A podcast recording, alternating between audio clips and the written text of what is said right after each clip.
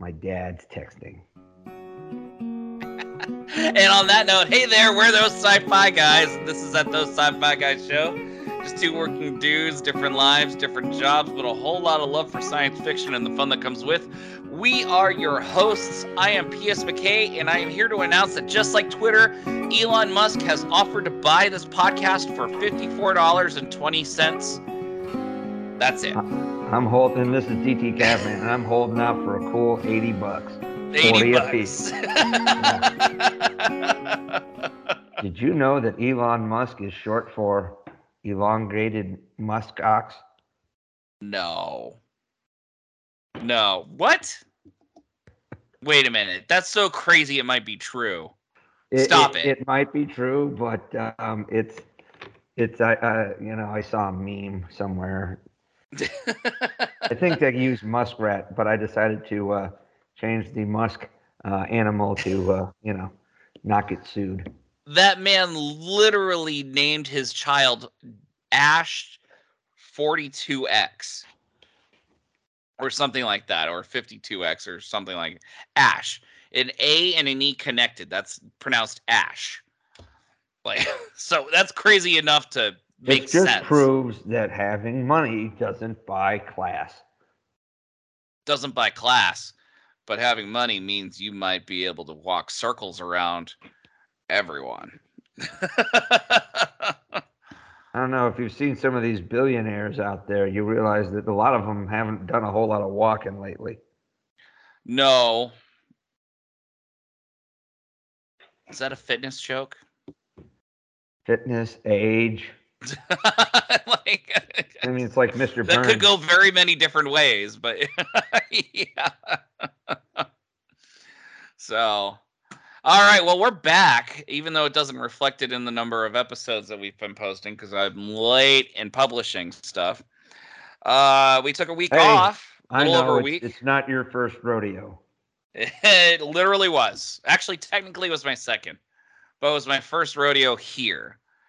So, DT, we took some time off mostly because of me. I had to volunteer for my son's Boy Scouts.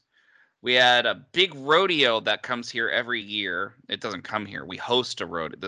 Our small town hosts this big rodeo every year. And it's one of the bigger rodeos in the country, by the way. I did not know this.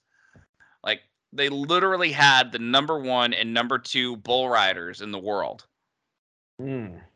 And it showed. They sat on that one. The number two bull rider was bucked off in a 1.28 seconds. Which means that they bring top quality bulls to this. Yes, absolutely.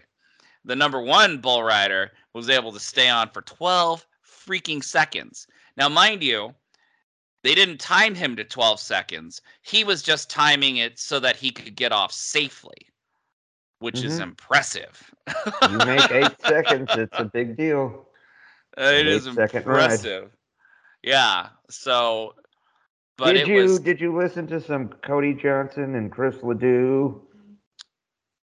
Personally, no. I mean, I did the night you suggested them. But, right after that, we was off to the races. Like, we went, I would pick up. I worked from, 7 a.m. to 3:30, so I'd get up at 6. And then at 3:45, I'd be off to the rodeo. Checking at 4 on the weekdays, and I'd be either checking IDs or selling concessions until 9. And then on the weekends, it was get there at 11, work until 6. And then, those were just all concession days. I was just sitting there in the concession office. Now, by the way, that's a lot of work.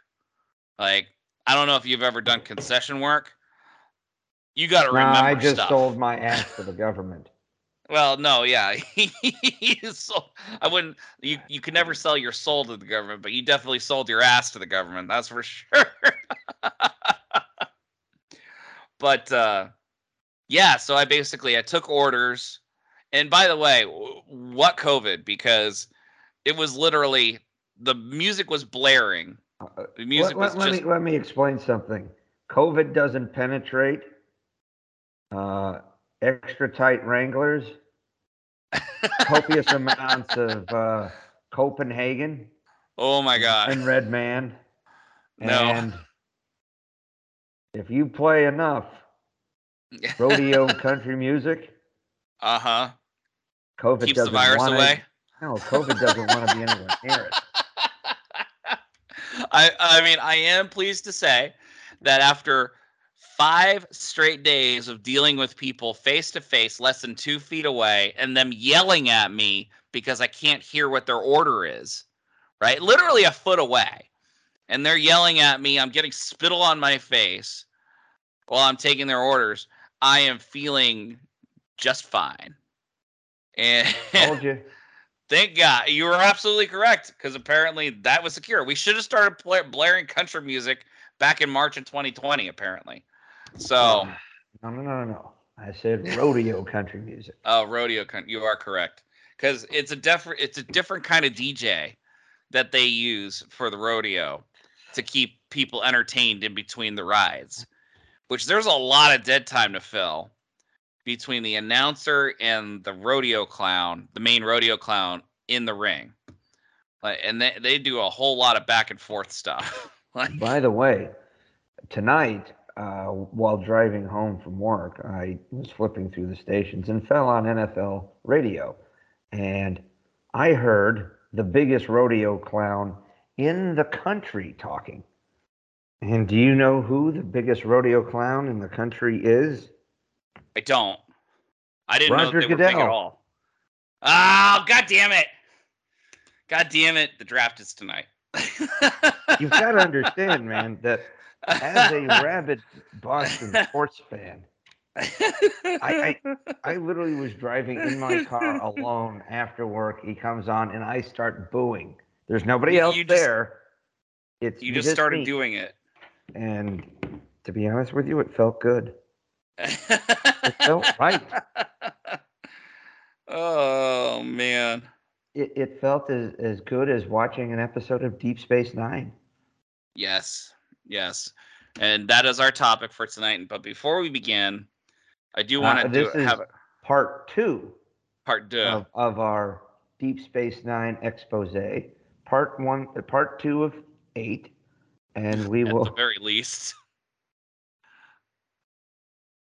So, I just before we continue, I just want to add a couple parting words about the rodeo. I didn't get to see a lot of it, but I freaking loved working it. It took everything out of me.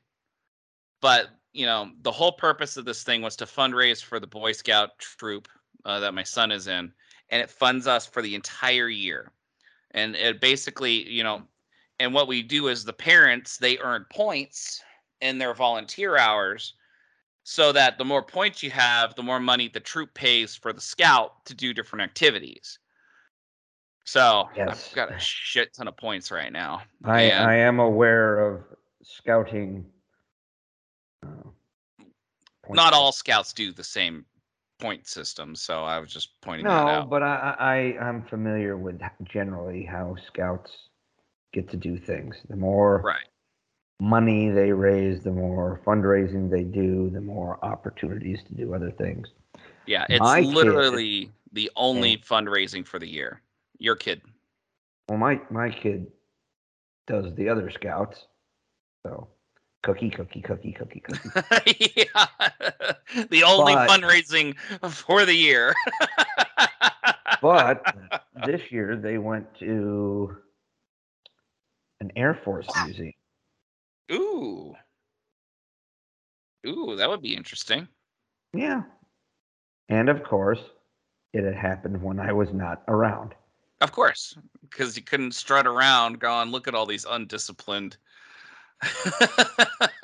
Oh, yeah, but I love looking at the old warbirds and missile systems and stuff. Yeah. Because it's fun and things go boom. They do. I love the mechanics of planes and how that stuff works and how, like, we're in 7th generation air, you know, airplane levels now, and it's mostly computers, and because of that it's very hard for the damn things to crash. Like Are you sure? That idea, it happens, but it's harder. I mean, when was the last time? Oh God, I'm gonna knock. No, I'm not gonna say it. I'm not gonna say it. You have been warned. Yeah, I have been. But by the way, yeah. Before you start jinxing air travel with me having a flight coming up in a couple of weeks. That's why I stopped, okay? See, this is your problem. You dig yourself into a hole. Mm-hmm. Shame. What? I stopped digging. I'm in the hole. I might be able to dig some stairs out at this point, but, you know. Please stop digging down. Some of the things you get yourself into is like the wormhole of the Gamma Quadrant. Mm-hmm. Shall we start that subject now? As always, Deep Space Nine is the most worthy of topics. Yeah. Now I gotta be honest with you. I cannot remember. Did we talk about a call to arms? We have not, although I think you did say that you were having an emotional moment at some point. No, the emotional moment was when Odo was resolving his quote unquote father issues with the Bajoran research scientist that Dr. Mora. Yeah, Dr. Mora that discovered him and helped him. Everything I had to say in that episode is in that episode. So, A Call to Arms is the season finale of season Deep Space Nine, season 5. Yep. Which basically, when you add it to like the first 5 or 6 episodes of season 6, is like one long story arc. And by the way, I didn't realize that. I mean, I knew that they were all connected, but I didn't. My entire life. As a Star Trek fan, was the idea that DS9 had a 9-episode arc to end it. They used 9 episodes out of that season in season 7. 10 hours of TV, mind you. Yeah, to end that series, which was amazing. And what was it? Paramount was like, oh, like 3 episodes, and they're like, oh god damn it, this isn't episodic. Oh, crap, it's too late now. Well, just do what you're going to do. So I thought that was the first real instance of DS9 using a ton of episodes to arc a story. But no, it was the end of season 5 and the first 6 episodes of season 6. Where they really... Outstanding. It was amazing. Oh, my God. Recap. Do you want to recap Call to Arms? Well, we've kind of talked about some of the lead-ups to the Dominion War, and really, I mean, we in season 2, you heard about the Dominion a couple of times. I think you said the first time was in Sanctuary. Yep. Then season 2 ends with a bang with the Jem'Hadar, where Sisko and Quark are temporarily captured by the Jem'Hadar and the mysterious Vorta, which, by the way, yeah, the Vorta really changed. The Jem'Hadar had more personality, too, in the first few episodes they were in, too. But they were, of course, still fleshing these things out. The Dominion was kind of floated around as a name in the background in the Gamma Quadrant for a few episodes, and then Starfleet gets punched in the nuts. So much so that the USS Odyssey, a Galaxy-class starship, was blown up by the Jem'Hadar on a kamikaze run. Literally broke my heart. Especially when the Jem'Hadar were winning, and they decided to... And it was explained by Kira, they were making a point. They unnecessarily destroyed themselves to make a point of how far they were willing to go to beat the enemy. Yep. So basically that threat, and the threat from the Dominion, has just kind of started, that's when it really started. And then, of course, you start season 3 off with the getting of the Defiant, so they can not only fight back against the Dominion, but also try to go make peace. And that didn't really go as planned, and that's when you learn that the Founders are actually changelings. They're Odo's people, and Odo's like, oh my God, my people are ginormous douchebags and oppressive dictators. Which, by the way, was a risk on their part, or the writer's part, because they decided to remove the mystery of Odo's history. Relatively early in the series. And Odo got better as a character, too. It absolutely did. It paid off so thousandfold. He was a real asshole the first couple of seasons. Yes. But showing that personal conflict. He was enjoyable, but... Yes. Still. But at that point, when he realized that, oh, my people are the founders of this horrible fascist galactic empire... Oh man, and I like these people a lot. Odo is basically that kid who comes from a shitty home life who says, I don't want to be like my parents. They're terrible. So I am not going to do that. Okay. You know? Okay. As a child of divorce, I have to addend that. I was not throwing anything out there. No. But I know where you're going. Let me fix it just a little bit for you. He grew up in an adopted home and found his real parents and realized, oh, my real parents are shit. And I feel worse for knowing like about Dirt. It. He was Joe Dirt. Yes. Oh, no, it was Joe Dirt. I'm trying to search it up, son. Your name's Odo. Yes, exactly. Exactly. I think that's more apt. Wow. I can't believe I just compared one of the most complex and interesting characters in one of the most complex and interesting Star Trek series. Two, Joe Dirt. Yep. David Spade and a mullet. Oh my God! That's why we have the podcast. Yes, I went on the internet today. Congratulations! How do you feel? Are you going to Disney World? I feel like I want to take a spin around the block in one of two things. Uh-oh. Either A, the Defiant. Why? Because fuck you. Because it can work. Okay. Yeah, that'll happen. Or B, in one of the sweet-ass luxury cars that Avery Brooks used to tool around in when playing Hawk and Spencer for Hire. Oh, go with B. Go with B. You know you want to go with B. No. When in doubt, always choose the Defiant. I mean, seriously. It's like, that meme where it's like, always be yourself, unless you can be Batman. Always be Batman. Always be Batman, yeah. So, or the question is, who wins? Batman or the Predator? And it's Batman. Always Batman. Batman always wins. Easily. Captain America. Captain America beats Batman. And the Predator. Why? He has America's ass. That's why. He does. That's America's ass right there. So ridiculous. I just rewatched the last hour of Endgame last night. Oh. And God damn it. I got teared up once again. And of course, I decided... Was it when you were looking at Chris Evans' ass? It was. I was watching Chris Evans, and I'm showing... I'm like, okay, little Mac, listen... This is America right here. Do you see Captain America?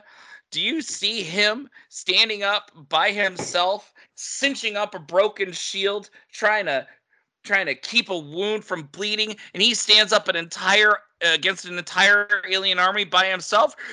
That is America. And it makes even more poignant knowing he's from Massachusetts. And that's exactly what they did at Lexington and Concord. That's exactly what they did. and I got teared up. I almost cried. My voice wavered. It's like, you know that voice waver that happens like when you're trying to keep it back. And I know I was being a little bitch about it, but my God, it's America. Like, who won't get a little verklempt? No. Anyway, steering us back on.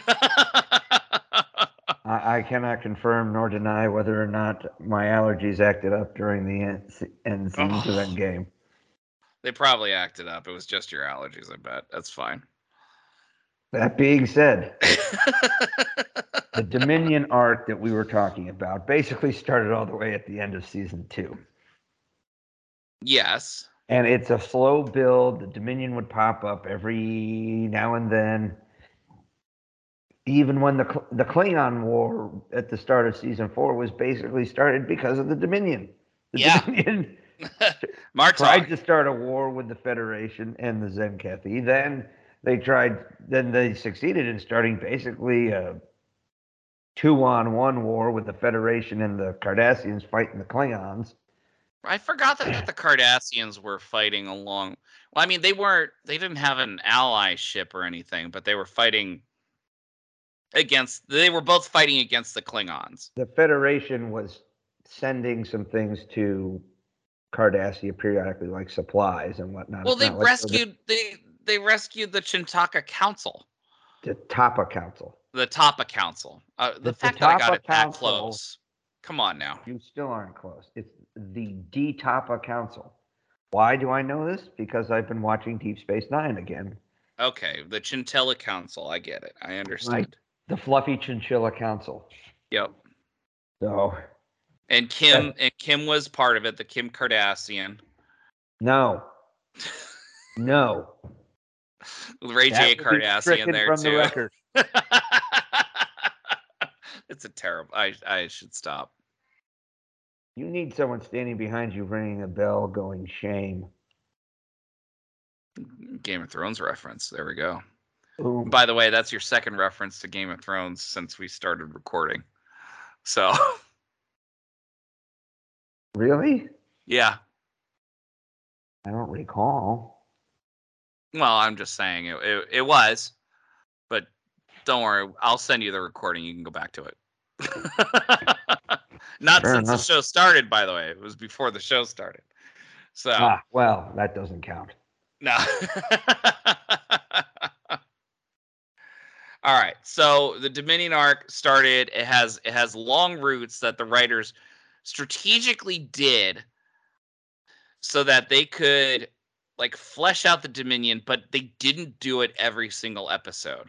Oh, and that was good. It was kind of how it's similar to what Babylon 5 did with the shadows, but they also had something else going on with what was the problems with Earth and all this crazy shit. I mean, Deep Space Nine had this slow burn with the Dominion. The Klingon War was kind of started by the Dominion.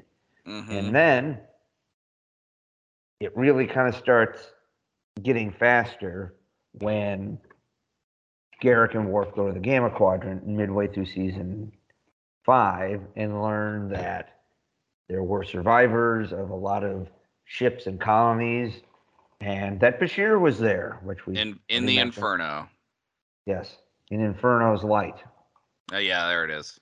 Yeah, Inferno's light. And Gul Dukat proves to have gone full turncoat again, mm-hmm. and sold the Cardassia to the Dominion and basically gave them a foothold in the Alpha Quadrant. And basically, it was just he basically lit the fuse. There was a third of the season burn to get down to blowing up into the Dominion War. And where that really came to a head was at the very end of season 5. We'll call it December of 2363 or 2373. Yep. A Call to Arms, which kind of ramped up a lot of story arcs. Like, it's definitely looking like all attempts to stave off the Dominion War has basically failed. Sisko counsels Bajor to sign a non-aggression pact with the Dominion. The Romulans have signed, like a whole bunch of other races have signed non-aggression pacts with the Dominion. The Federation and the Klingons are like, fuck this shit. We're already in. The Klingons are like, fuck this, bitches. And the Federation's like, yeah, what he said. We're with them. But we'll be okay if we come to a peace, right? Yeah, that's right. Yeah. Finally, they just can't do it any longer. And basically, Gul Dukat says, I'm coming to take the station back. It used to be mine. Yep. I promised everybody that I was going to take back everything owned by all former Cardassian territory, including Bajor and Deep Space Nine. Terek Nor, he said, I think. So he wants that back. He wants the wormhole. But Sisko's like, yeah, you can have the station, but suck on these bitches. And Chief O'Brien the wonderkind idiot savant known as Rom, who has now since become an engineer for the Bajoran militia aboard Deep Space Nine. And they Rom. Rom was so great. Especially later Rom when he got a first Rom. Oh my god! Like he did facilitate the station sabotage. Every single character on that show got so much better as the show went on. Even Morn for some reason. Well, especially when you find out that Dax thinks he's cute and Worf spars with him. Yep. Morn, fucking Morn. Yeah. Basically, here's to tie something else back to New England. It was it's basically the Quark Spar version of Norm from Cheers. That's true. It's an anagram of Norm is Morn. Right. And that was my old AOL password, by the way. A four letter word. I'm not giving anything away. I mean, it's defunct now, but. Yes. Well, my friend, let me say this. A call to arms, really, everything went into overdrive. A whole lot of things going down. People preparing for a Dominion attack on Deep Space Nine. Them trying to put up because up until that point, the Cardassians would just, or the Dominion would just send ships through the wormhole, and the Federation didn't have enough firepower there to stop all these ships going through and going to Cardassia. Convoys, military ships. Was it every week they came through? I think it was something like that. Or two or three, two times a week? I think it was once a week, but I'd have to double check. I actually went back and did a recently, over the weekend, I actually watched what you might call the first three-part arc. Oh, no, the second three-part arc in Deep Space Nine. The first, of course, was the Circle arc. Yeah, to start that we discussed. Season 2. But then you just follow up with the Jem'Hadar and then right into the Search 1 and 2, which is like a three-part. You're right. Three-part. So you get that, and then you have a lot of people discussing things like Rom and Leeta want to get married. Mm-hmm. And they're trying to set up this wormhole. And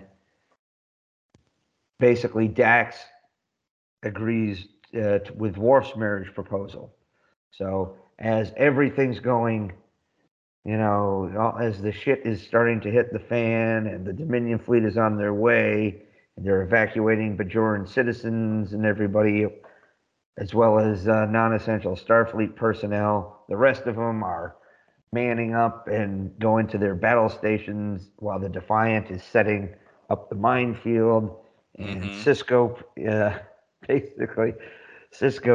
gives, performs the wedding ceremony for Leeta and Rom. They get married. That's so great. I'm so glad he did that. Yeah, it was great. And then Rom's like, okay, off to, you know, off to my station. And the Casablanca send off. Right. And that's, Rom gets a pair of stones again. He tells Nog to escort his new mother to, you know, a transport leaving for Bajor. Moogie. Yeah. Or should I say Moogie? Moogie. It's so, yeah. It's such an ugly word. It fits, though. You have all these things going on, and then all of a sudden, while the Dominion attacks, they're still trying to set up the minefield. So you get the Battle of Deep Space Nine 2, where all the shit pops out again and starts throwing hands against the Cardassians and the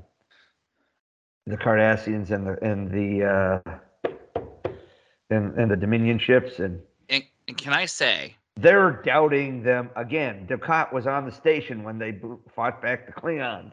And he's still, because he's like, oh, well, Dominion weapons will penetrate. What? No. Federation shields have never been able to stop that. You can just see Miles O'Brien leaning out a window of the Defiant with a big finger. Going, I'm Irish. I adapt, you bitch. That was the worst Irish accent ever. That was shameful, especially for someone of Irish descent. I know, but dude, it was so cool. And then, you know, so the station's throwing hands with this massive fleet, and then it holds up the effects. They're so good. They were good. 25 years later. They were really good. In standard definition, by the way. I'm watching this on an HD screen but with a standard definition video source, and it's still it looks good. It's convincing, and it doesn't take you out of it. Oh, God. It was a total nerdgasm watching that happen.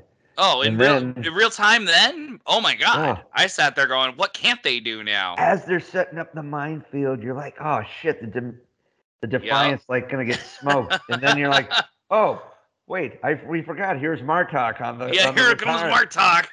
He cloaks and he's in all of his Martok glories. They're blowing. You finish setting up the minefield. I will handle the Jem'Hadar. And it's like, today is a good day to die. You know, soldiers of the Empire, or how Martok got its groove back, you know? Yeah. So you get that, and then it's like, okay, hey, and I don't understand exactly this part because it's ridiculous, but it's like, oh, okay, the minefield's set up. They're still shooting at the station, but they have enough time for both ships to dock at the station and pick up the remaining Starfleet crew. And Worf goes on the return, and as they're at the airlocks, Dax is like, I'll marry you, Worf, and he's like, fuck yeah. They go to their separate ships and they take off. Yeah. What don't you understand about this? They had time to do this? It's just just roll up there. Because they have 6,000 photon torpedoes. Yeah, and the two ships are going to be able to get through the... No, they couldn't get through the shields, and you know, you got phaser banks that are rotating ridiculous. Phaser banks that are going through. It is ridiculous. The two ships show up going through the Dominion fleet to get there, cloaking device or not. That's still a raw deal. Yeah. But needless to say, barrels of fun. Absolutely loved it. They take off. They're fighting their way out. Then they cloak, and then the shoe drops. Jake stayed on fucking Deep Space Nine. Oh, I know. And Kira flips the switch and shuts the entire station down. And it's her, Odo, and Quark are sauntering up to Dukat and Weyoun as they show up. And they're like, hey.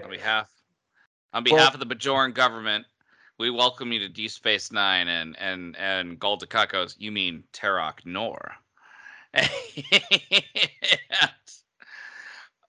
That leads to that, yeah. And then we discovered Jake, because Rom is there, and he's a spy, and he tells his brother not so quietly, by the way, because you know Morn is there. Morn, god damn it, Morn is there, and he can hear everything. No, but Morn won't say anything, even though apparently he is a blabbermouth. Yes, apparently. But the best the best part of that episode? Which, I mean, there are so many bests, right? You mean when Dukat walks into Sisko's office and sees the baseball there? Yup. And what does Weyoun say? Weyoun says, "What does it mean?" As Dukat picks up the baseball. And he goes, "What does it mean, Weyoun?" It means that Sisko says he's going to be back. Or no, I'm sorry. It means it's a message from Sisko. It's a message from Sisko. He's saying he'll be back. Yeah. Yeah, it was really good. It was good. Now, of course, no one used scenery on Deep Space Nine quite as good as Marc Alaimo as Gul Dukat. Oh my God. Did you know that he appeared on a Providence public access show discussing Star Trek? No, but great. He did back in like 98. He showed up. It was a public access. It was the public access channel. And I remember him. He was here in Providence. He probably could have been there for like a Comic-Con or something that, you know, wasn't well advertised back then or everything. But it was FerengiCon 98. Don't you remember? Oh my God. Yeah. I mean, who forgets the lobes there? But he was talking to, because I used to watch this public access channel for this show because it was detailed in the Providence Journal when TNG was going off the air. A reporter for the Providence Journal literally talked about this show, and I'm like, oh, I got to find the show. But I lived in Massachusetts, and I had no access. And then I found it when I finally moved to Rhode Island. And Marc Alaimo was interviewed for a full goddamn hour about this. Like, well, it's funny, like when you realize he was like in 50 episodes, and you're like, seems like there was more. You would think, but it was literally a Providence townie was interviewing Marc Alaimo. He was great, man. And this Providence townie was literally had the Star Trek encyclopedia up in front of him, going, "All right, Gul," looking up Gul Dukat. Because he knew Gul Dukat, but he wanted to read the credentials. And then they realized that it doesn't go by the title, it goes by the name of the character. And they were like, oh, it's in the D section. That's right. I remember that. Like, you know what? Khan might be the greatest villain, the most famous villain, I guess. Yeah. But I think the best villain in all of Star Trek, Gul Dukat was Gul Dukat. I mean, God! I mean, he wasn't necessarily a villain. He was an antagonist. Oh, by the end of the series, he was a straight up villain, dude. Well, yes, but you saw his path, right? Oh, and he had a great turn. Like he was veering towards maybe becoming. Maybe a friend or an ally anyway, an anti-hero. Mm-hmm. Like when he decided, well, fuck this. You know, I kind of when he rescued Ziyal and decided not to murder her, he became disgraced. Right. And then when they offered him his old job back, but they wouldn't go fight the Klingons, he said, "Fuck you," and he took his stolen bird of prey and went on a one-ship war against the Klingons. Yeah, he did. To defeat them for Cardassia. Mm-hmm. And, you know, he kind of would show up occasionally on Deep Space Nine and help him out with shit. And that was, you kind of see Dukat take it. Was he taking a hero turn? Are we starting to like Gul Dukat as and the writer's an like, individual? No! You thought he was, but he's not, because he's bringing the Dominion into the Alpha Quadrant. Oh, it was such a... Such a great that was a great plot twist.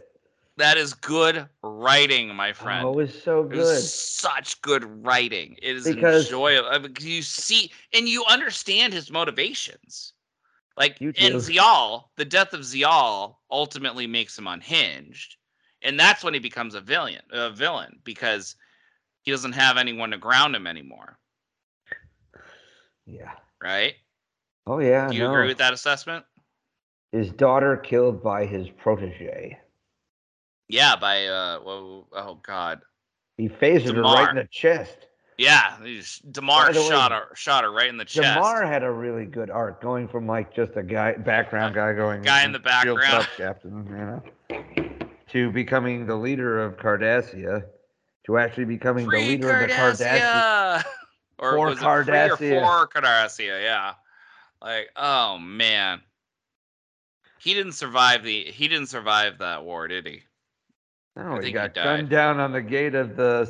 Of Dominion headquarters. Yeah, the Tapa Council. No, by that time it was just Dominion headquarters. Man. I know, but the building for the Tapa Council. But yeah, you know, he got his hero's death, his romantic. You know, I mean, it was himself.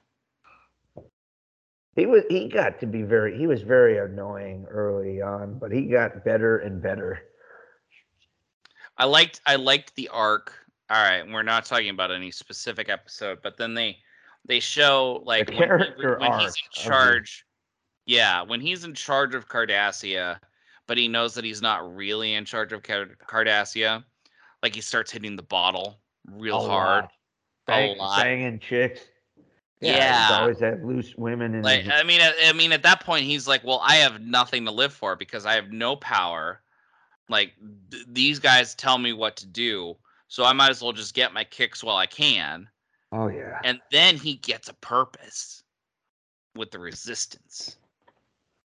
Oh, yeah. And then that's when we see the best of Damar. Like, because before then, he was a yes man and a follower and then a drunk and then someone with a purpose. He was also kind of an arrogant prick, too. Well, he learned that lesson pretty quick, didn't he? Oh, he still had some of it in him in the end when he was sucking up to, what was it, Gul Dukat's mother? No, it was Garrick's housekeeper or whatever. Oh, Garrick's housekeeper, that's right. Yeah. She was an Abrantain's housekeeper.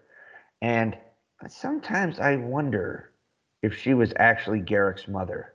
That's where I got confused with that. I assumed that was Gul Dukat's mother.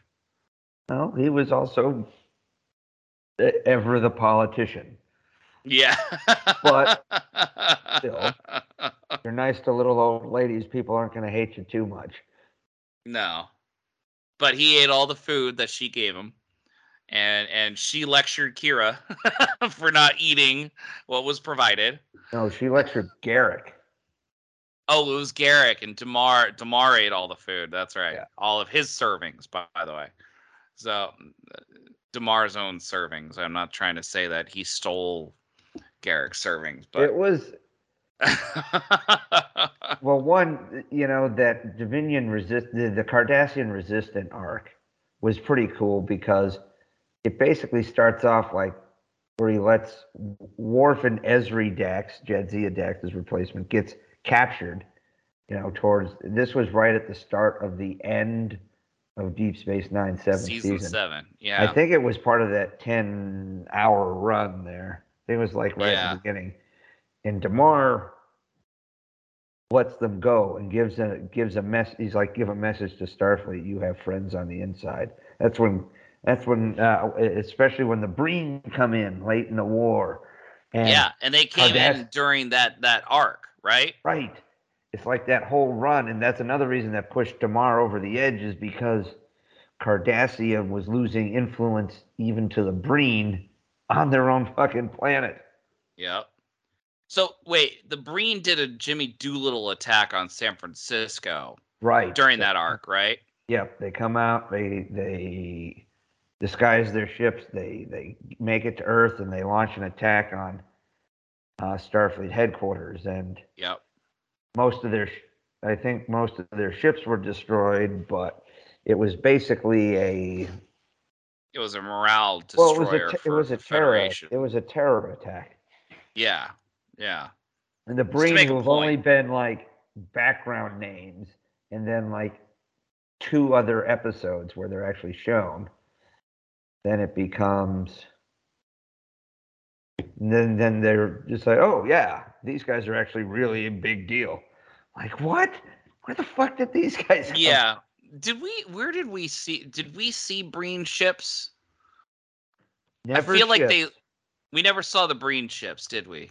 We'd heard about Breen raiders, privateers, but never see anything.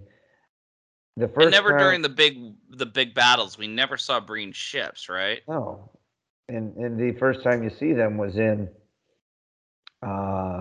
when they go to. Well, that's what I'm asking. Did we see them after they were introduced? Yeah, they went to They had the energy weapons. During the second battle. The neutron torpedoes. That's right. Which you coined. That's the term you coined. Yeah, they had an energy dampening weapon. These guys who hide in an environmental suit with a helmet that's very reminiscent of the helmet Princess Leia wore to sneak into Jabba the Hutt's palace. Oh, you're absolutely right. With the same.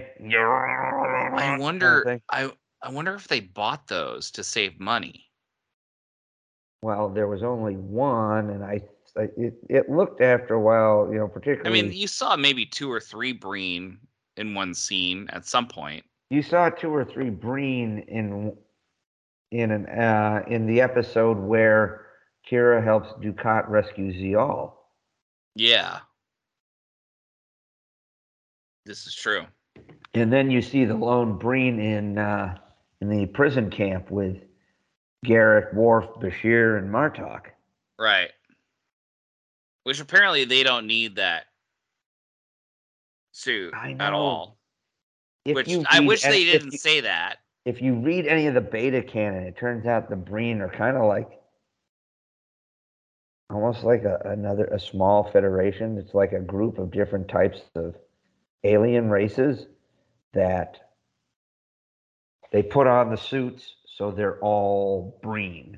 They all look Breen. Like yes. That's their identity. They're Breen. But the rumor is it's because it's so cold on Breen. But there's like it's not. It's quite temperate. There's like a dozen races or something that make up the Breen Confederacy. It was actually a pretty good add to the species arc. It kind of goes with that mystery that they have. Yeah. I don't know. I mean, I can understand that, but I wish they explained that more in Deep Space Nine rather than the beta canon. You know? They brought him in so late it was really hard to. Well, then why bring it up at all? Like, why bring that point up? For fun, for world building. It happens. Look, dude, don't read too much into it. They were added... But they didn't feel shitty and cheap when they added the Breen at the end. No, it was a pretty good twist. The Breen felt formidable. They did, and because they were, if this was a brand new race that we'd never heard of, that would have been shitty. But because we'd heard about them, like the Zenkathi, you mean? You've already had an entire episode about how you hate that. So, but you're right. I mean, you're absolutely right. They mentioned the Breen. They were mentioned in The Next Generation. They were mentioned in the Ferengi always seem to run afoul. Colder than a Breen icicle. Like, I mean, you got an idea of what the culture of what the Breen were supposedly thought of. Right? Oh, yeah. It was nuts. But the Breen energy weapon, and they have these, like, greenish... almost like fanged-looking ships. Yeah. And this was to show that while the Federation, Klingons, and Romulans thought that they were getting ready to make a push for victory, you know, they were starting to take the offensive. Yeah, the Breen. And then the Breen come in and, like, completely yank the rug out from under them. Tilt the balance. What was the line from, like, Inferno's Light? My people have a saying, never turn your back on a Breen. Yeah, that's exactly it. And there you go. That's so good. Oh, my God, you're right. That saying from that one episode plays into season 7. Like, They turned the back on the Breen. Exactly. It was... Deep Space Nine deserves your attention. It does. Deserves your praise. It does, and it has. Shits upon your scorn with impunity. I don't scorn DS9. Not you. You. Oh, the global you. Oh, I got you. I got you. Deep Space Nine doesn't give a shit about your opinion. All you need to do is watch In the Pale Moonlight. Yeah. Oh, my God. We talked about that already, right? Possibly one of the greatest episodes of Star Trek ever. Yeah, it might have been one of the best TV hours of the 1990s.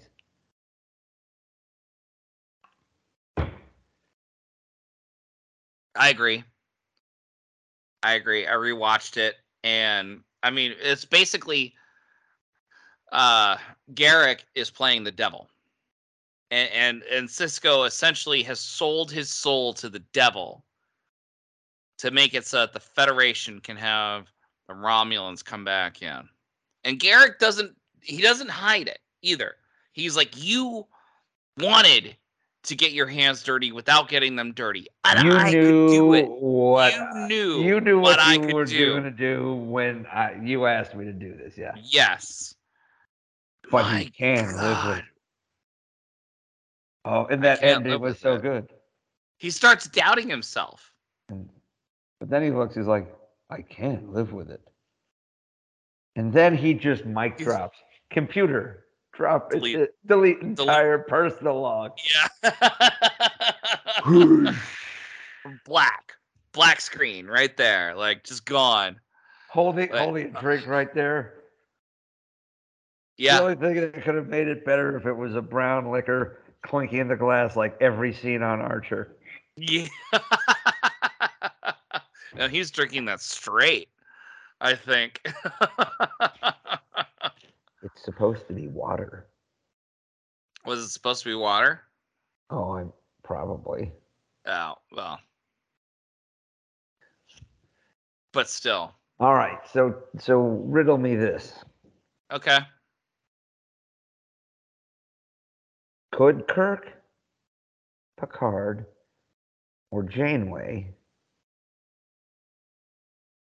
lead the Federation to victory in the Dominion War? No. Knowing full well that Jean-Luc Picard did participate in the Dominion War. I know, but we don't know what extent, do we? There's beta canon, I'm sure. But what is the beta canon on Picard participating in the Dominion War?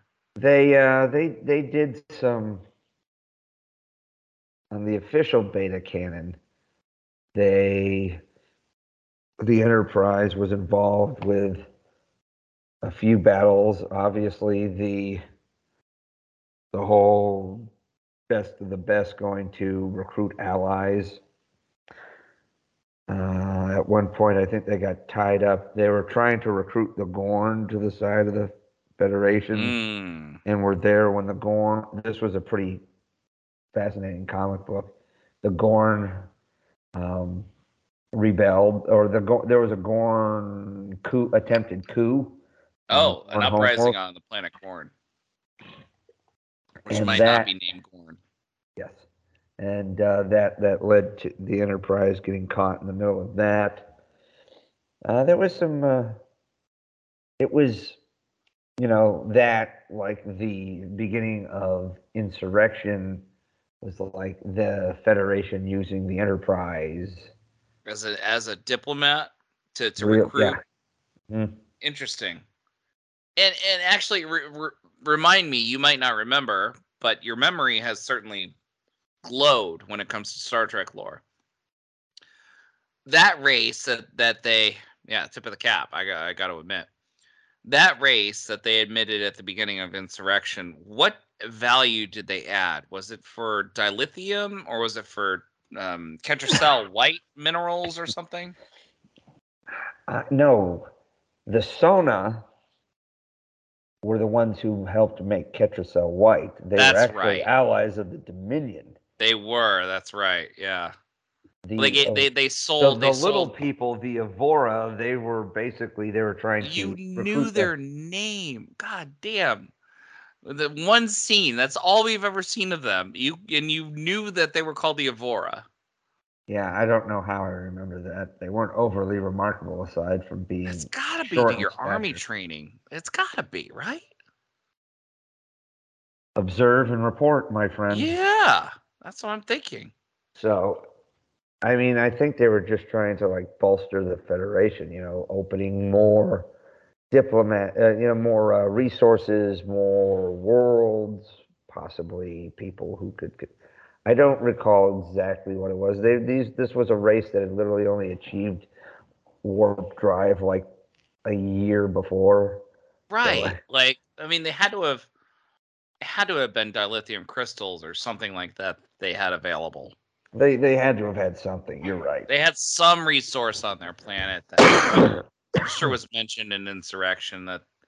No. Briefly. Really, but. And the Sona did get a shout out in like one or two episodes of Deep Space Nine towards the end of the series. Oh, I don't recall that. Because they were kind of a Dominion ally. Yeah. A small contingent of an ally, by the way. Yeah. But a powerful ship. Well, that was even after the end of Insurrection too. It wasn't like right around the same time. It was like towards the. It was a later. Yeah, that's right. Episode. The end of the war. The end of the war happened after Insurrection, when Ruafo was killed. The great F. Murray Abraham, who is back in sci-fi nerd legend by playing the voice of Khonshu in Moon Knight. Oh, that is him. It is. Oh, that's right. But probably his most famous role is in. No, Amadeus. Don't quiz me. He played Salieri, Mozart's rival in Amadeus. Don't hit me with that cultured shit. I had to watch it for. I think it was like English class or something, but I feel like I remember you talking about having to watch that for English class. It was actually very good. Was it for 8th grade? I feel like it was for 8th grade. Like I think freshman or sophomore year of high school. But it was a very good movie. That being said, man. F. Murray Abraham, pretty good at playing a dirtbag. Yeah. Oh, he's good. He's great. He was fantastic. Just an underdeveloped villain. And Insurrection had an interesting cast. I mean, I'll grant you this. In most of the Trek movies, they have had pretty solid actors as their villains. Mm-hmm. You have Ricardo Montalban, who is Forever Khan. Yep. Christopher Lloyd in Star Trek 3. Yep. You didn't really have a villain in Star Trek 4. No. That was the Norwegians in the Pacific Ocean for some reason. Yeah.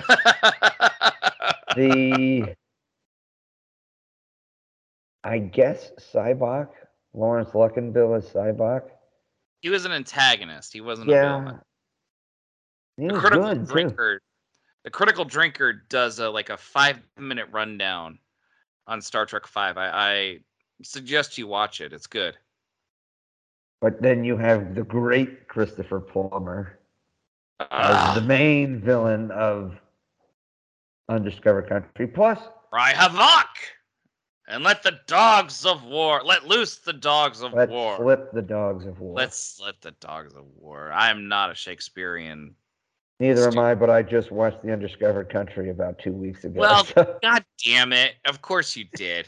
It's just so good, man. It's a great. That's my favorite of all the original Star Trek movies.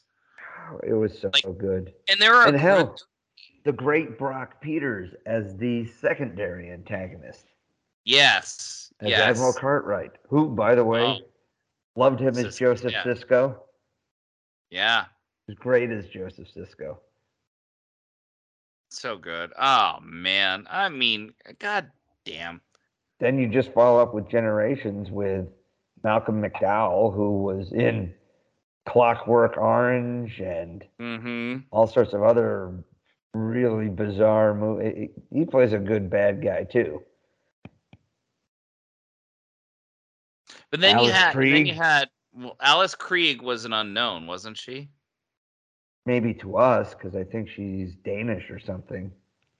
But it was James Cromwell that was the big get for that movie. And Viola Davis.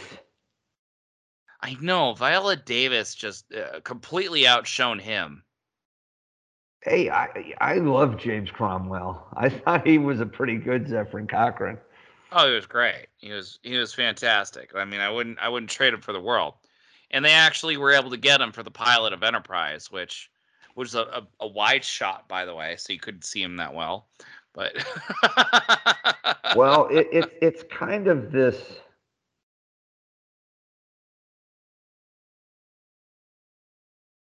Oh, I'm sorry. It wasn't Viola Davis. It was Alfre Woodard who played Lily Sloan. Oh, my God. And I agreed with you. God damn Alfre Woodard, though, she's excellent, too. No, Alfre Woodard. I mean, everything I said about previously still applies because that was her I was thinking of. Yes. So she was in Captain America: Civil War and in. She was in. She was great in Luke Cage. She was in Luke Cage. Yeah. Oh, she was so good in Luke Cage. She was brilliant in Luke Cage. And by the way, that character doesn't exist now in the MCU. Like, just. Oh, I mean, she's dead. I know. Horse shit. Or is she dead? No, she killed Cottonmouth.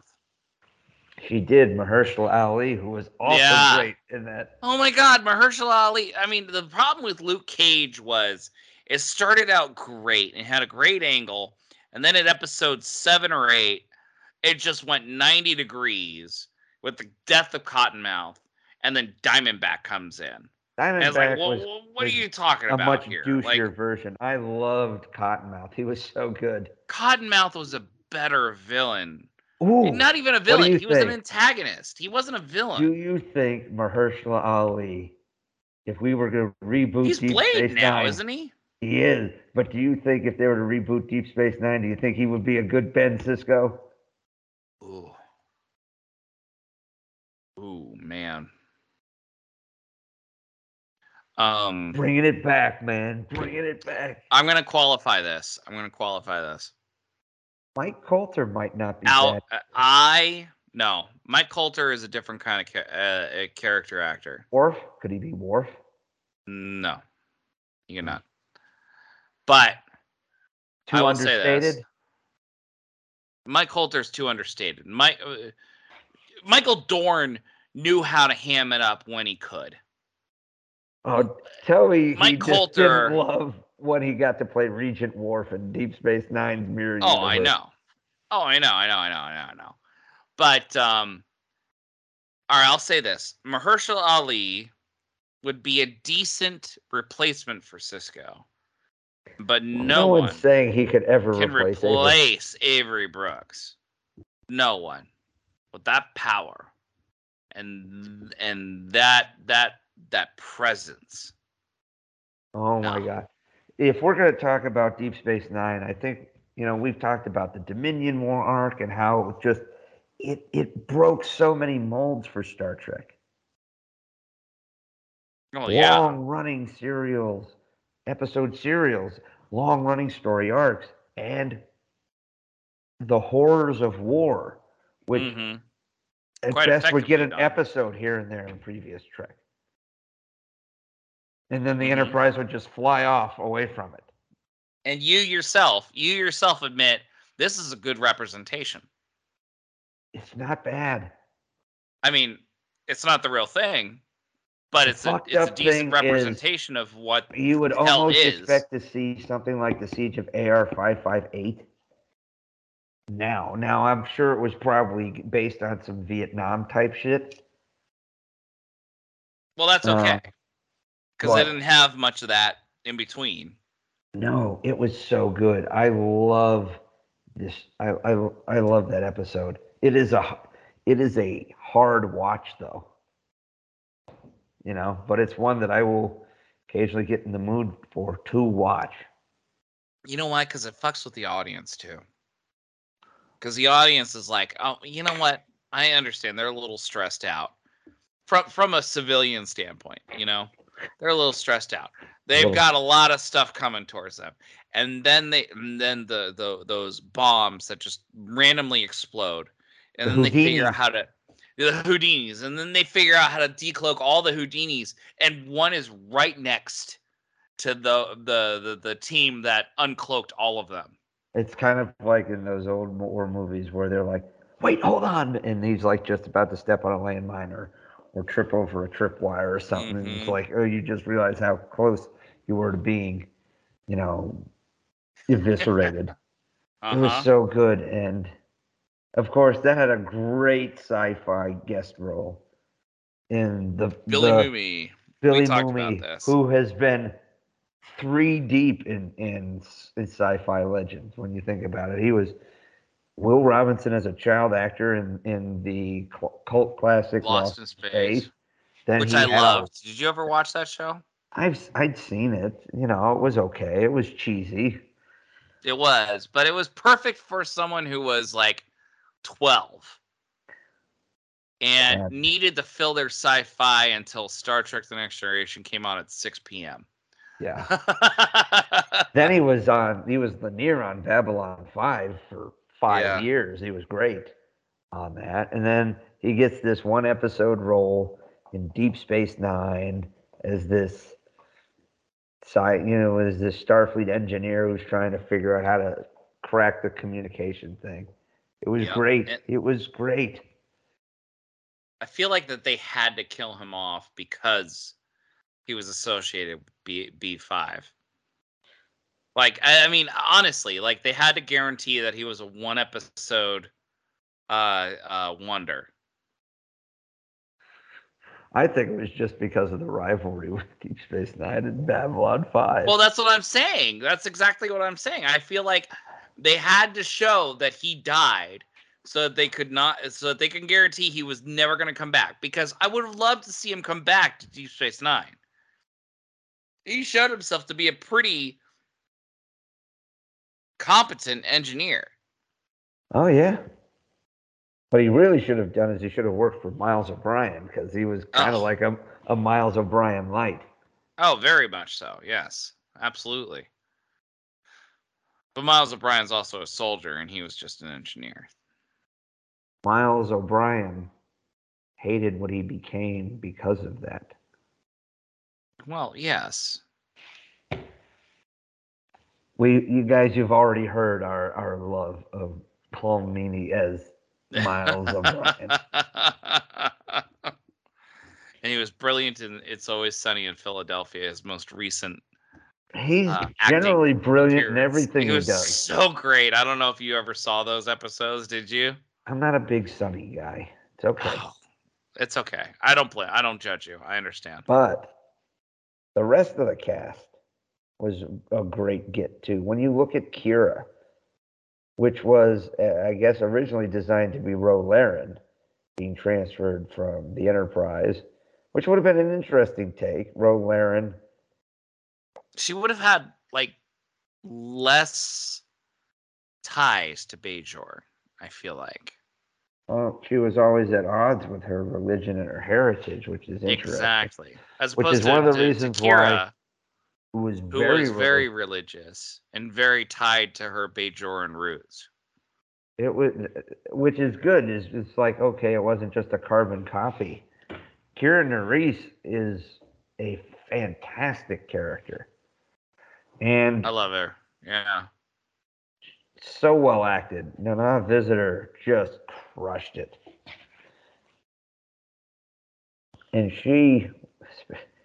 when she would put on the Intendant Kira from the Mirror Universe.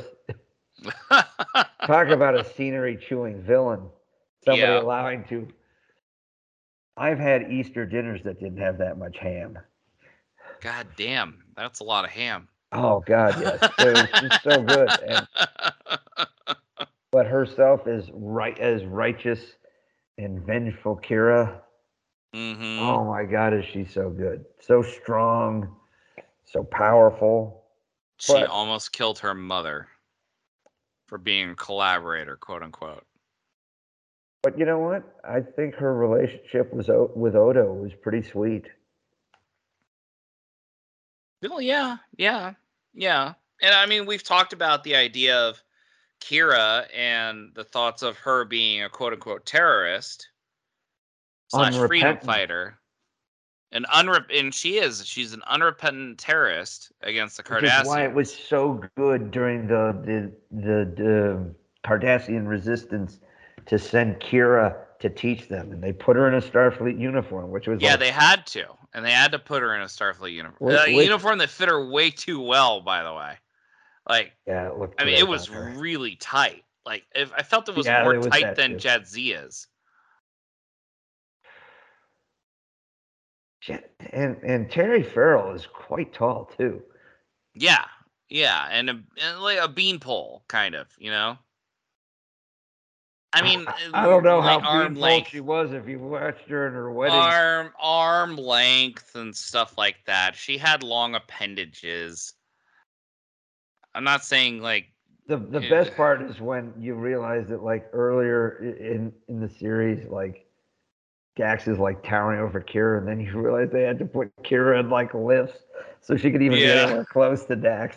She's wearing these like 4-inch heels that are like 3 inches wide, by the way. Oh, they were huge. Kira's uniforms definitely looked like they got more comfortable. Like when they hit season 4 and it was no longer like she got pregnant. No. Remember when she had like the practically Romulan type shoulder pads that were like, oh yeah. And but then she had the more. It was pretty form fitting, but it was definitely looked like it had to be more comfortable than the first one. That's true.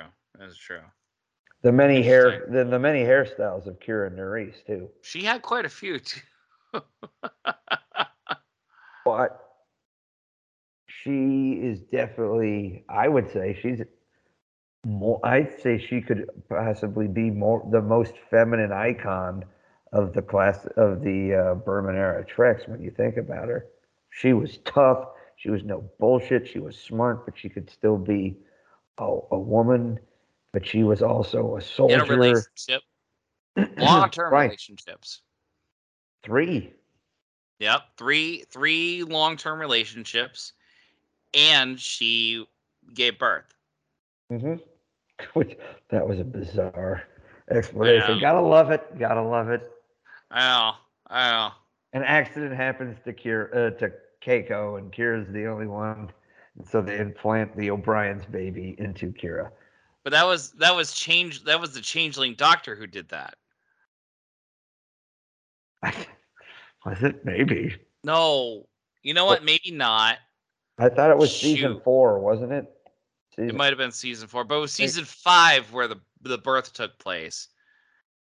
It was after, you know what? It wasn't the changeling doctor. It was the original Dr. Bashir who did that.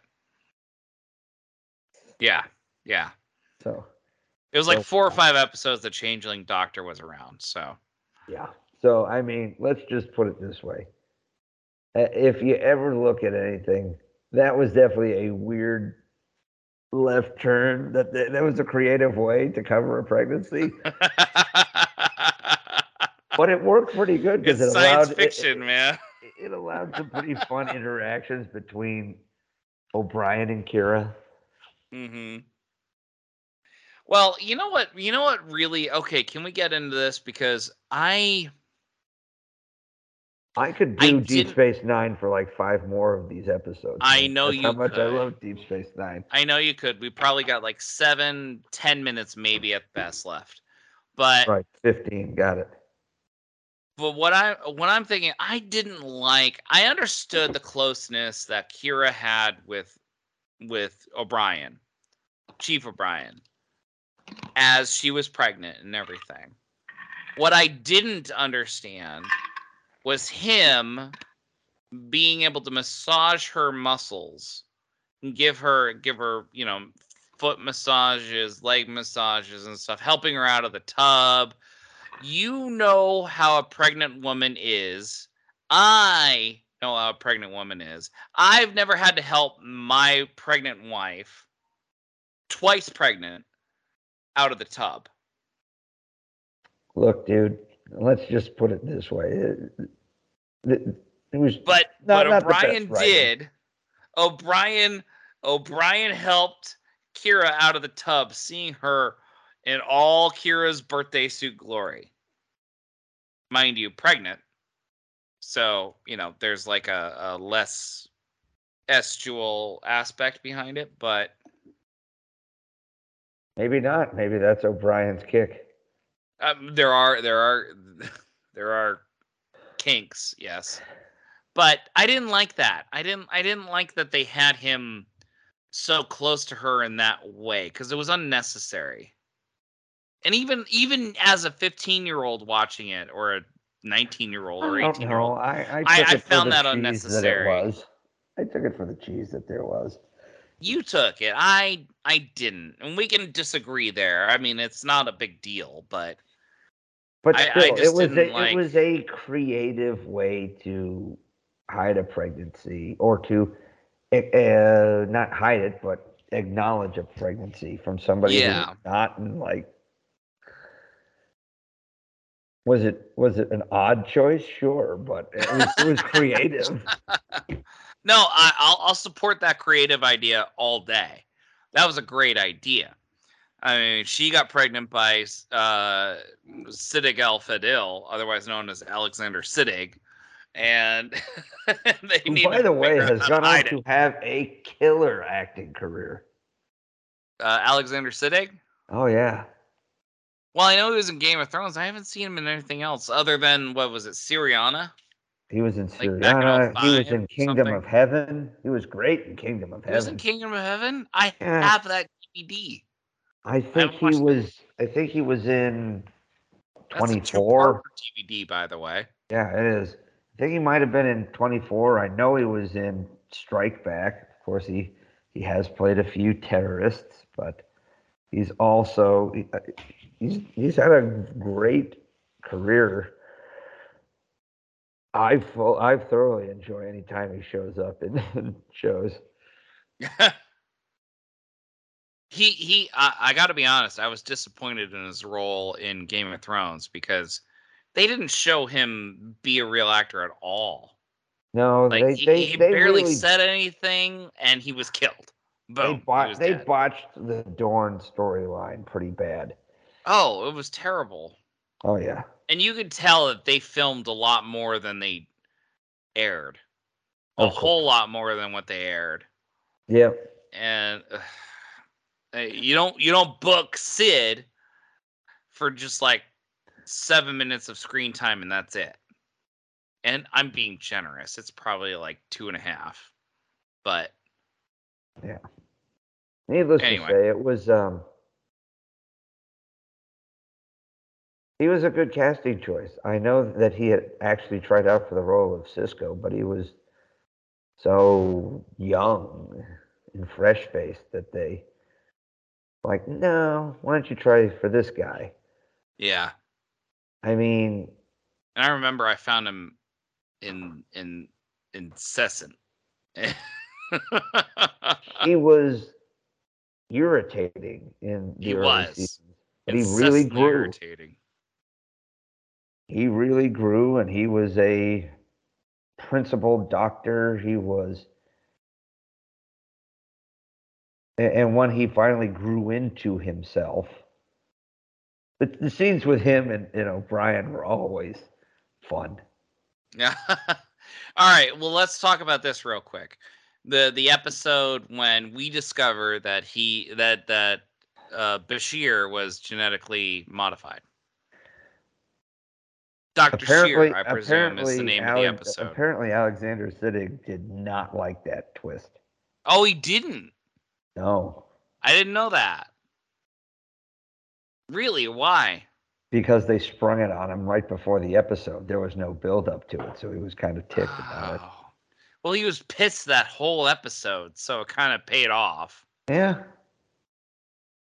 You know, by the way, great guest role by Robert Picardo, playing the irascible, douchey Dr. Harriman.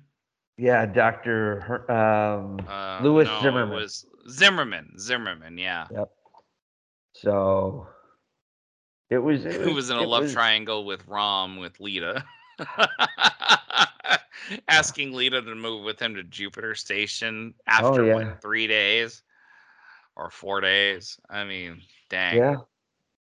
It was interesting. That's a different time, by the way.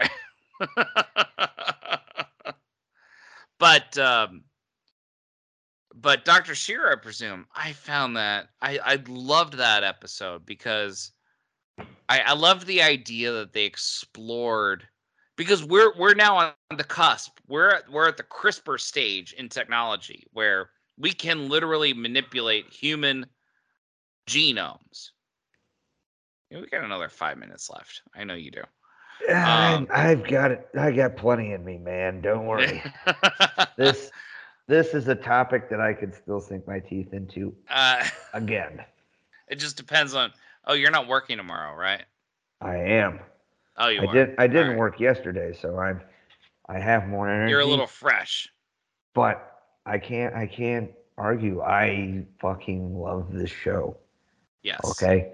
There is just not enough time in our podcast to just go how deep into this show we probably would want to. Dr. Bashir, I presume, added a dimension to the character. It was an angle that was never expected because they never, ever talked about genetic manipulation in the Federation outside of the Wrath of Khan. Basically, any time they would bring it up, it's like, oh, well, you're going to have another Khan on your hands. And everybody's like, no, not another Khan. And that was barely ever talked about, if at all. Like clones, like, right? Like they talked about clones. Like that's genetic manipulation in and of itself. And Riker straight up killed his clone in the second season episode where he's talking about, it's my body, it's my right, you know, which was a pro-abortion thing. It was very messy. It's a messy episode. But we see that Julian was behind mentally and physically. He couldn't keep up with his peers. And then what would any parent do? They would do everything they could to make sure that their child had that next step up in life. Maybe not be the best, but at least give them a fighting chance. You know, no parent would pass that up. No one. And we saw that. You're analyzing that statement, and I would like to know what your thoughts are about that. I mean, let's be honest.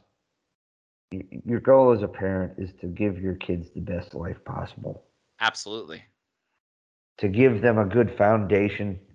Mm-hmm. The best life education. It doesn't have to be school, but the best life education. The best way to prepare them for the harsh realities of the real world. Okay? Yep.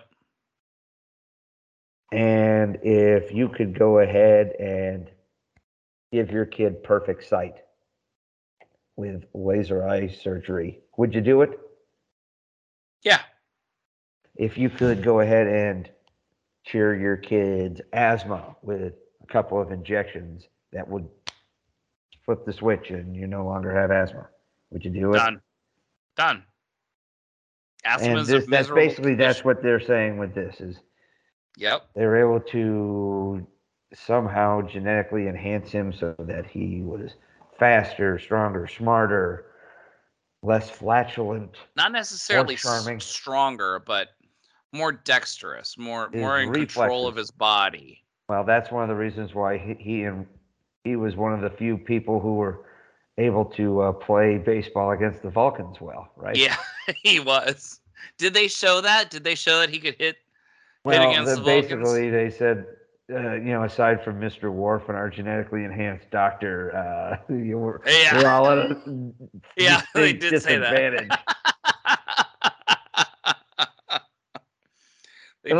Let me say this. Take me out to the holosuite. When you, like, see a dude forced to wear, like, Ferengi makeup or Klingon makeup and then a baseball uniform, it just lends to ridiculousness. Here's what I got to say about ridiculousness. They filmed that on location at a baseball diamond where you couldn't see Los Angeles smog at all. Now, you tell me where that ridiculousness came from, because, my God, at that time, Los Angeles smog was not going anywhere. It was very rare to have that clear a day, but they pulled it off. Yeah. Which I'm thinking that they drove up into the Valencia area, the Canyon Country area, and the local high school there, like halfway between Los Angeles and Bakersfield. That was a really well-kept field. That's better looking than most high school fields I'd seen. Very well. It was very, but a lot of those schools do that. Oh, my God, we've got schools out here. There's a 5-field softball complex at the local high school here. Take me out to the holosuite. A douchey Vulcan challenges Sisko to a baseball game. Oh, my God. And I fucking hate that Vulcan. I hate him. Was it Saval? Not Saval. It's Solok or something like Solok. That. Solok. It's an S name. Yeah.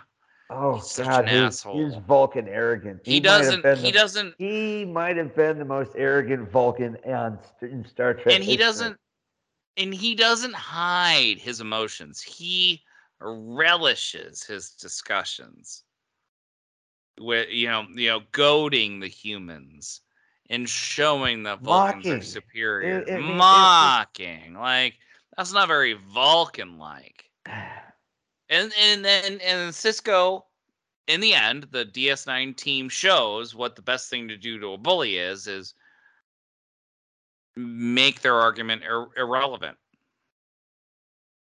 Like, hey, you won. That's great. But we're celebrating because we still got a point. Maybe the best scene of that entire game is when the Vulcan realizes that he just touched Odo, who's playing the ump. Oh, that smirk Odo gives him. Yeah. And he's like, I finally get to talk out of here.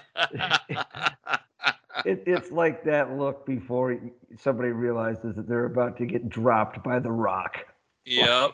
Well, that's exactly the sound. And he used the same sound voice and stuff. And this is personal, but my dad would yell at Pee Wee baseball games as an umpire and stuff, yelling those things. He did. Odo did exactly that, which was like, relished it. Oh my God.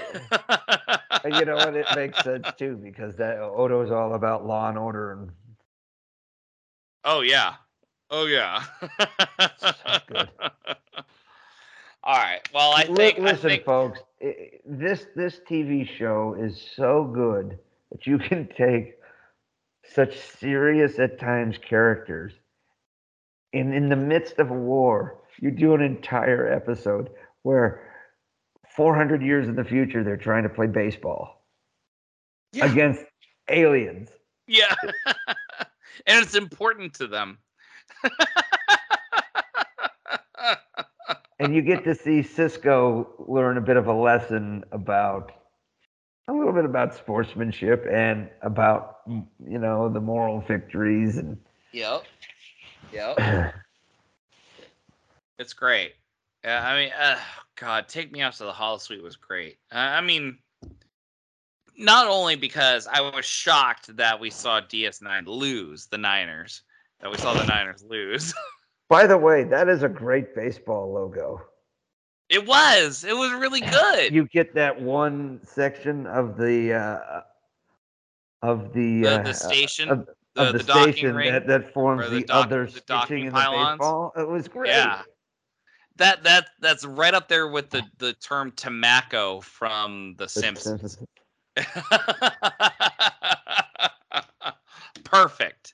Like, even in the writing, even in the writing with The Simpsons, they had to congratulate themselves in the episode. Oh, that's very clever, Tamako. But you get Deep Space Nine, where you have something as dark as, what was it, Wrongs Darker Than Death or Night? Was that the one where, remember where the scarred Cardassian survivor is killing off all members of Kira's resistance cell? And I don't remember that. There was an episode that was early in the season, wasn't it? Or it was like early in the 5 show. Oh, was it? Oh, yeah. I don't know. Are you looking it up? Yeah, I've got to, because it's a very poignant episode. Get it out of your system. Yeah, I get it. And then we got to wrap this up. Oh, yeah. But you have an episode where basically deals with the aftermath of terrorism. Yeah. You know, and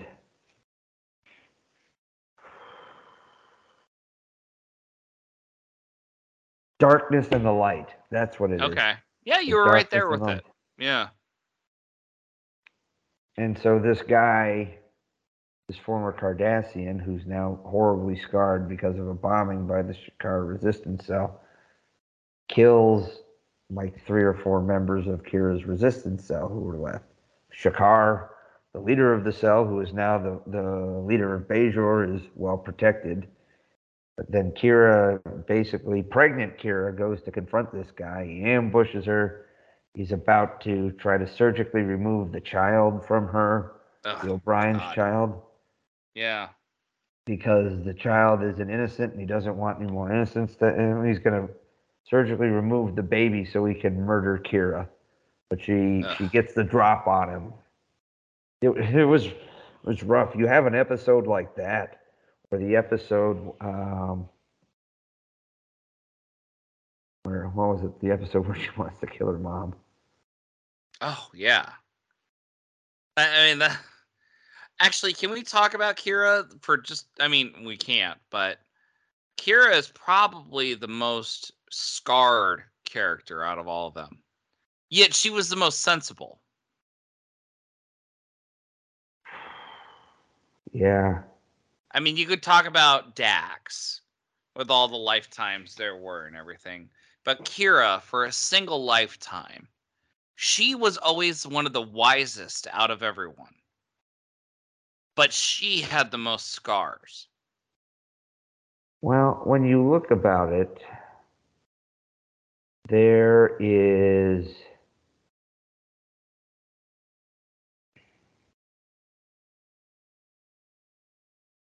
There's some harshness with some of these, because you have Worf's entire family was massacred. Yeah. And he was like one of a handful of survivors, right? Yep, as a child. So you have that. You have O'Brien and Sisko, who both fought combat. You know, O'Brien had to see it firsthand, where it was brutal. Sisko, of course, lost his wife to the Borg. Right. There's a lot of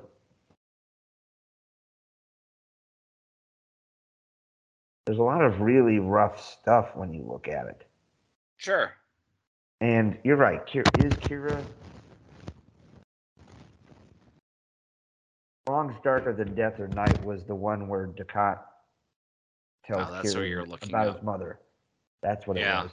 Yeah. So yes, you got a lot. Kira, yeah. Could she be the most scarred? Sure, but there's I think she is. There's a lot of harshness. Martok spent 2 years in a Dominion prison camp, basically becoming a punching bag for the Jem'Hadar. Nog lost his leg after his mother abandoned him in Rom. You know, you have... I think this is a subject for another episode. Worf. A dark episode, by the way. Lost his entire family. Lost standing. Yeah, lost his entire family and standing in the Klingon Council. His standing in the Empire. Twice. Had to basically, to save his brother's life, had to basically make him forget him.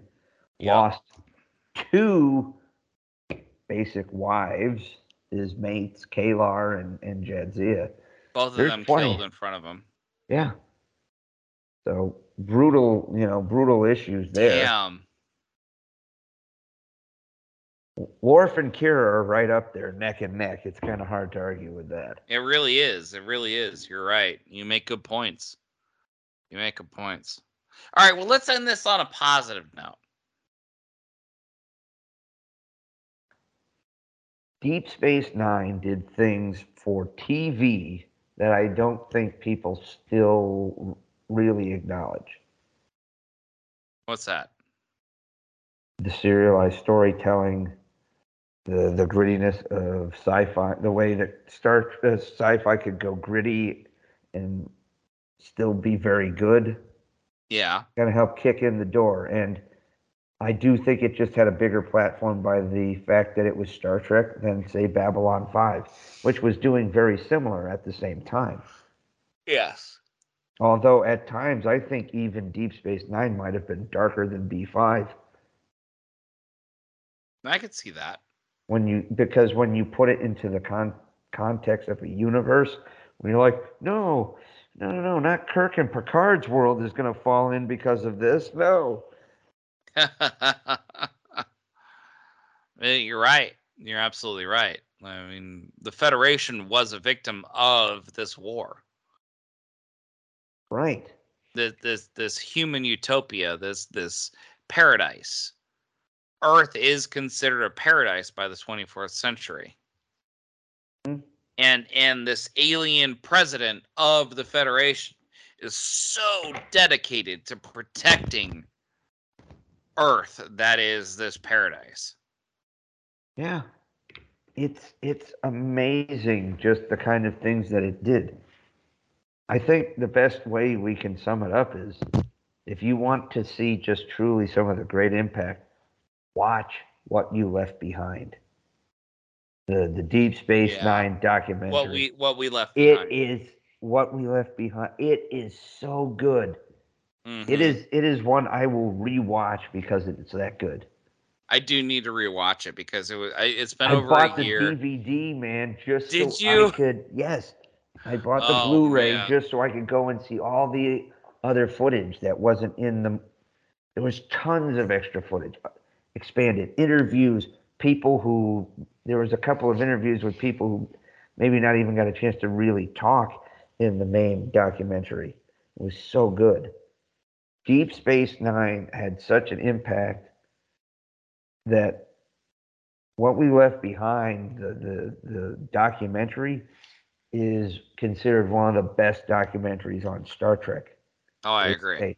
I agree.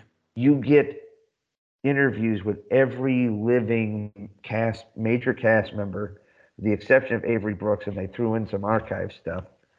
But the amount of people that they got for the episode, all in one room, all sitting there.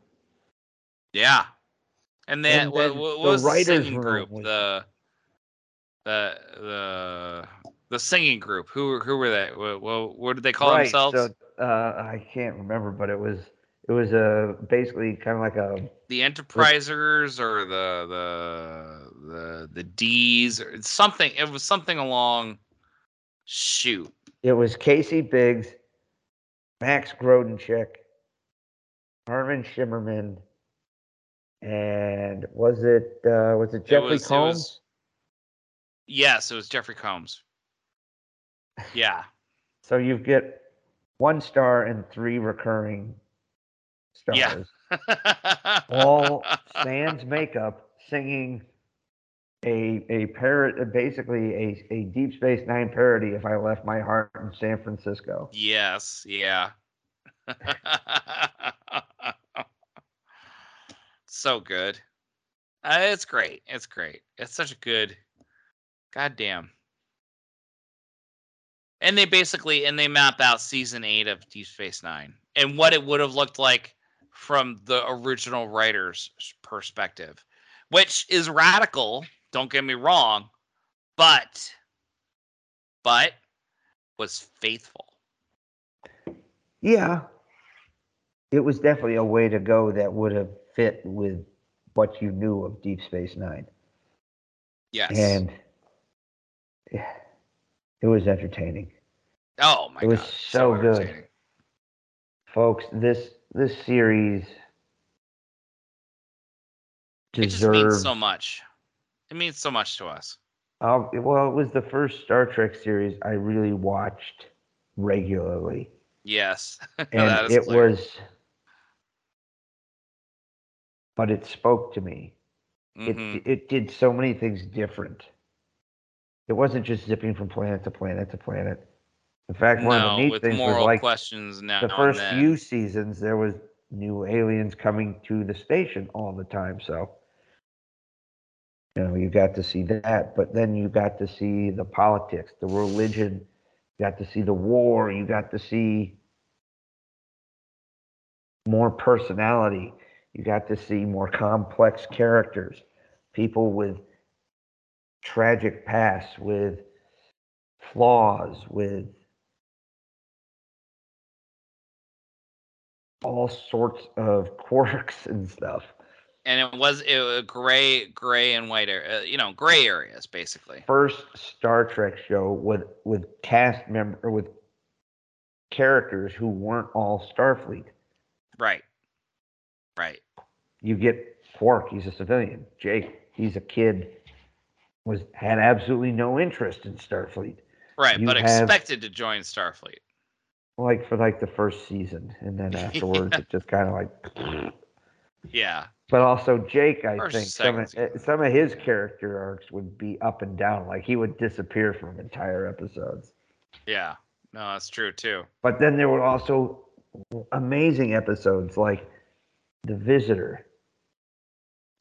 I love that. That made me almost write a complete novel after I watched that episode. Cyril Lofton upped his game. And then when they had him, they brought in the great Tony Todd, the excellent character actor who has had so much Trek love. He just crushed it. Excellent episodes. That scarred me. The Visitor scarred me. His friendship with Nog. Which it was so good. It was just so well done and so good. And I look upon The Visitor and I look upon my son. And I'm just like, oh man, that's a thing. Like that power. They showed the power between a father and son. That's all and this episode is about, the son's love and obsession with his father. Yes. And I could see that as a child, as a son. But then when you see it as a father, you look at it completely differently. And you're like, oh, man, just move on. But goddamn, it was so well done. It was so good. God, it was so good. And probably had the best tip of the hat to any previous Trek and Trials and Tribulations. How so? Of all of the crossovers and memorials and homages to past Treks, that just was easily the most fun. Yes. It was funny. It was creative. The technology was great at the time and held up pretty decent.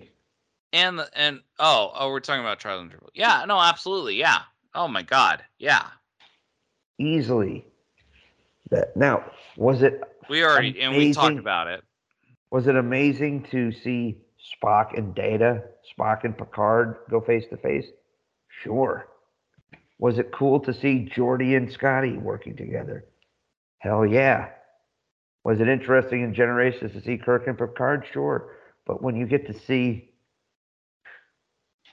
O'Brien, Bashir, Odo, and Worf get into a bar fight with dudes in like classic Klingon and classic Starfleet uniforms.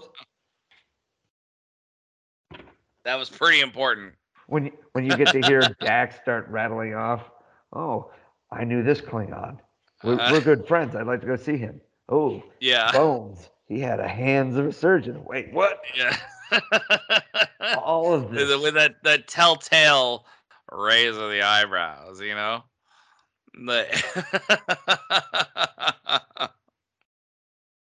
Everything about that was nailed.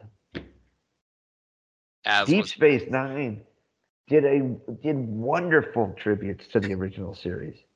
Yes, they did. They brought back the mirror universe and did it well. They didn't overdo it. More well, yes, I agree. And that's another discussion. That's another discussion for another day. Right. I think. Well, look at what they did with the original Klingons, Kor, Kang, and Koloth. Yes, that was good. That I saw that episode before I could really. Blood Oath was wonderful. Before I could really appreciate it for what it was. Michael Ansara always sounding like he was choking back rage. Mm-hmm. Or Kor, pure scenery chewing. Oh, love it.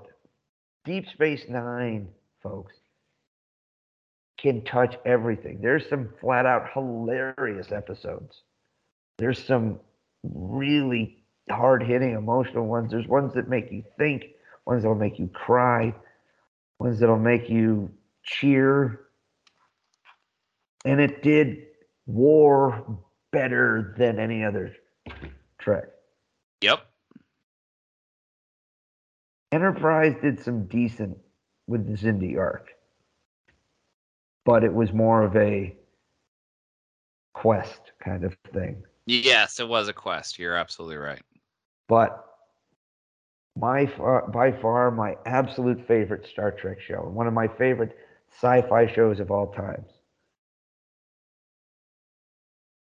Grew up watching episodes of the original series, the animated series, in the movie, so very familiar with Kirk, Spock, McCoy, all of them. Grew into with your kind of suggestion into the Next Generation, which was always beloved, but Deep Space Nine trumps them all. For me, anyway. All I can say is I could keep going, and I won't, because we'll be here for the rest of the night. But that is true. What do you think? Your final thoughts. Ditto.